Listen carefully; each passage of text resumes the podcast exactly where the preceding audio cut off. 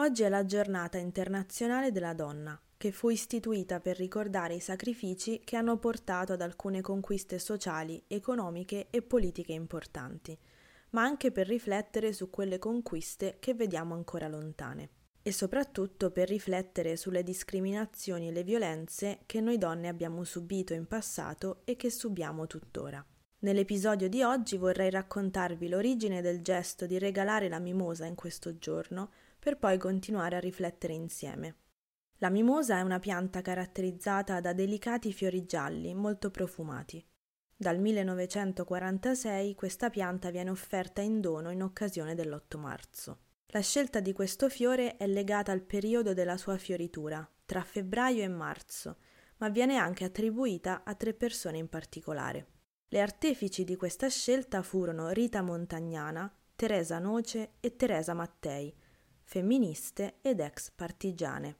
Scelsero una pianta facile da reperire ed economica, una pianta a cui fu attribuito un significato simbolico.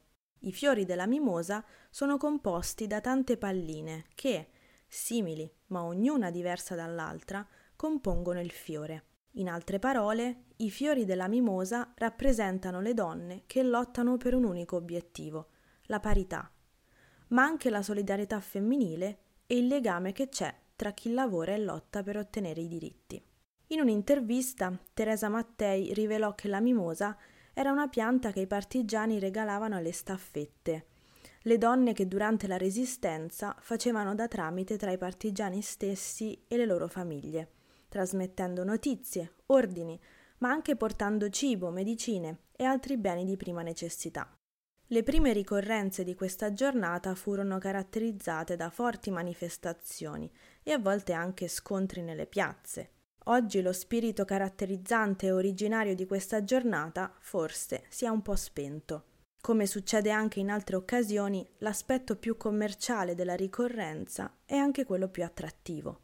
Dobbiamo quindi fare uno sforzo collettivo per riflettere insieme sul significato delle lotte che ci sono state e che continuano ad esserci, perché ce n'è ancora di strada da fare per noi donne.